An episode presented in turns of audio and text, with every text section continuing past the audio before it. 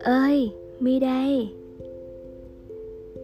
Có nhiều điều thoạt nhìn tưởng là phi lý, nhưng chú ý hơn một chút, hẳn chúng ta sẽ thấy trong đó tồn chứa những bài học nhân sinh thiết thực.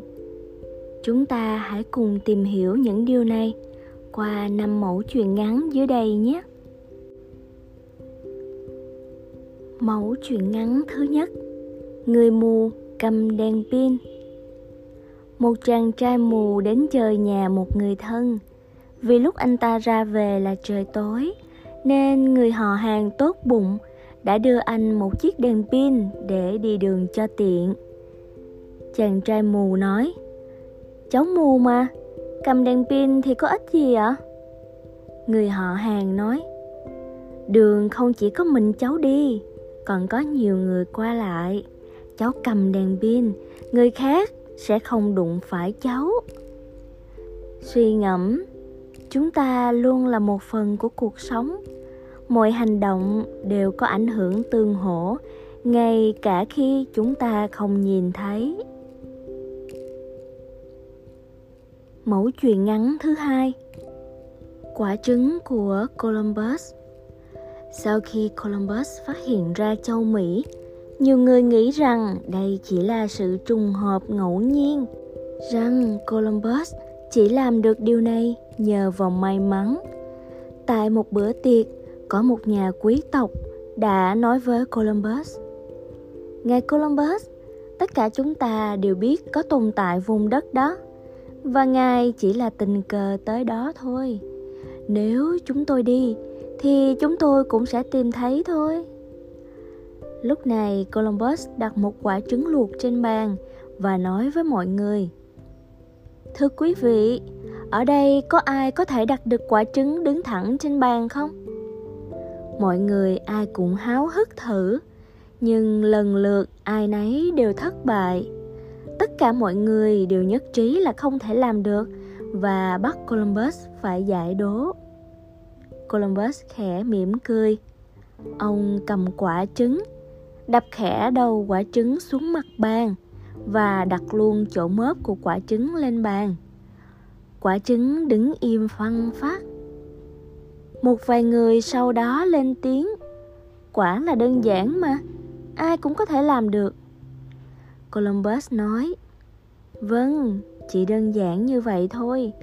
Phát hiện ra châu mỹ quả thực không khó cũng dễ như việc làm cho quả trứng đứng thẳng trên bàn vậy. Suy ngẫm, khi ai đó chứng kiến một việc đã được làm rồi, họ sẽ thấy dễ. Tuy nhiên, nếu một hiện tượng chưa từng được giải đáp, việc tìm đến kết quả là hành trình gian nan, cũng giống như vậy. Sáng tạo thực ra chỉ đơn giản như vậy. Quan trọng là bạn có dám nghĩ, dám hành động hay không? Sáng tạo về bản chất là thái độ cởi mở, biểu hiện một quan điểm mới, là sự thăng hoa và kết tinh của dòng tư tưởng mới. Mẫu chuyện ngắn thứ ba, số phận của thợ xây. Ba người thợ xây đang xây một bức tường. Có người đi qua hỏi, các anh đang làm gì vậy? Người thứ nhất trả lời, không nhìn thấy à xây tường người thứ hai nói, chúng tôi đang xây một tòa nhà cao tầng. Người thứ ba nói, chúng tôi đang xây một thành phố mới. Mười năm sau, người thứ nhất đang xây một bức tường ở một công trình khác. Người thứ hai ngồi trong văn phòng thiết kế công trình. Anh trở thành một kỹ sư. Và người thứ ba là một ông chủ. Suy ngẫm gốc ngắm hôm nay, xác quyết được mục tiêu và là nền tảng quỹ đạo của tương lai. Mẫu chuyện ngắn thứ tư, xin kẹo. Có một cậu bé, một hôm, mẹ dắt cậu tới một cửa hàng tạp hóa mua đồ. Ông chủ nhìn thấy cậu bé đáng yêu, nên đã bốc một gói kẹo mút. Muốn cậu bé lấy kẹo ăn, nhưng cậu bé không làm gì cả sau một hồi nói mãi, ông chủ bèn tự mình bốc một nắm kẹo, cho vào túi áo cậu bé. Sau khi về đến nhà, mẹ cậu bé hỏi cậu vì sao không tự lấy kẹo mà phải để ông chủ bốc cho như vậy.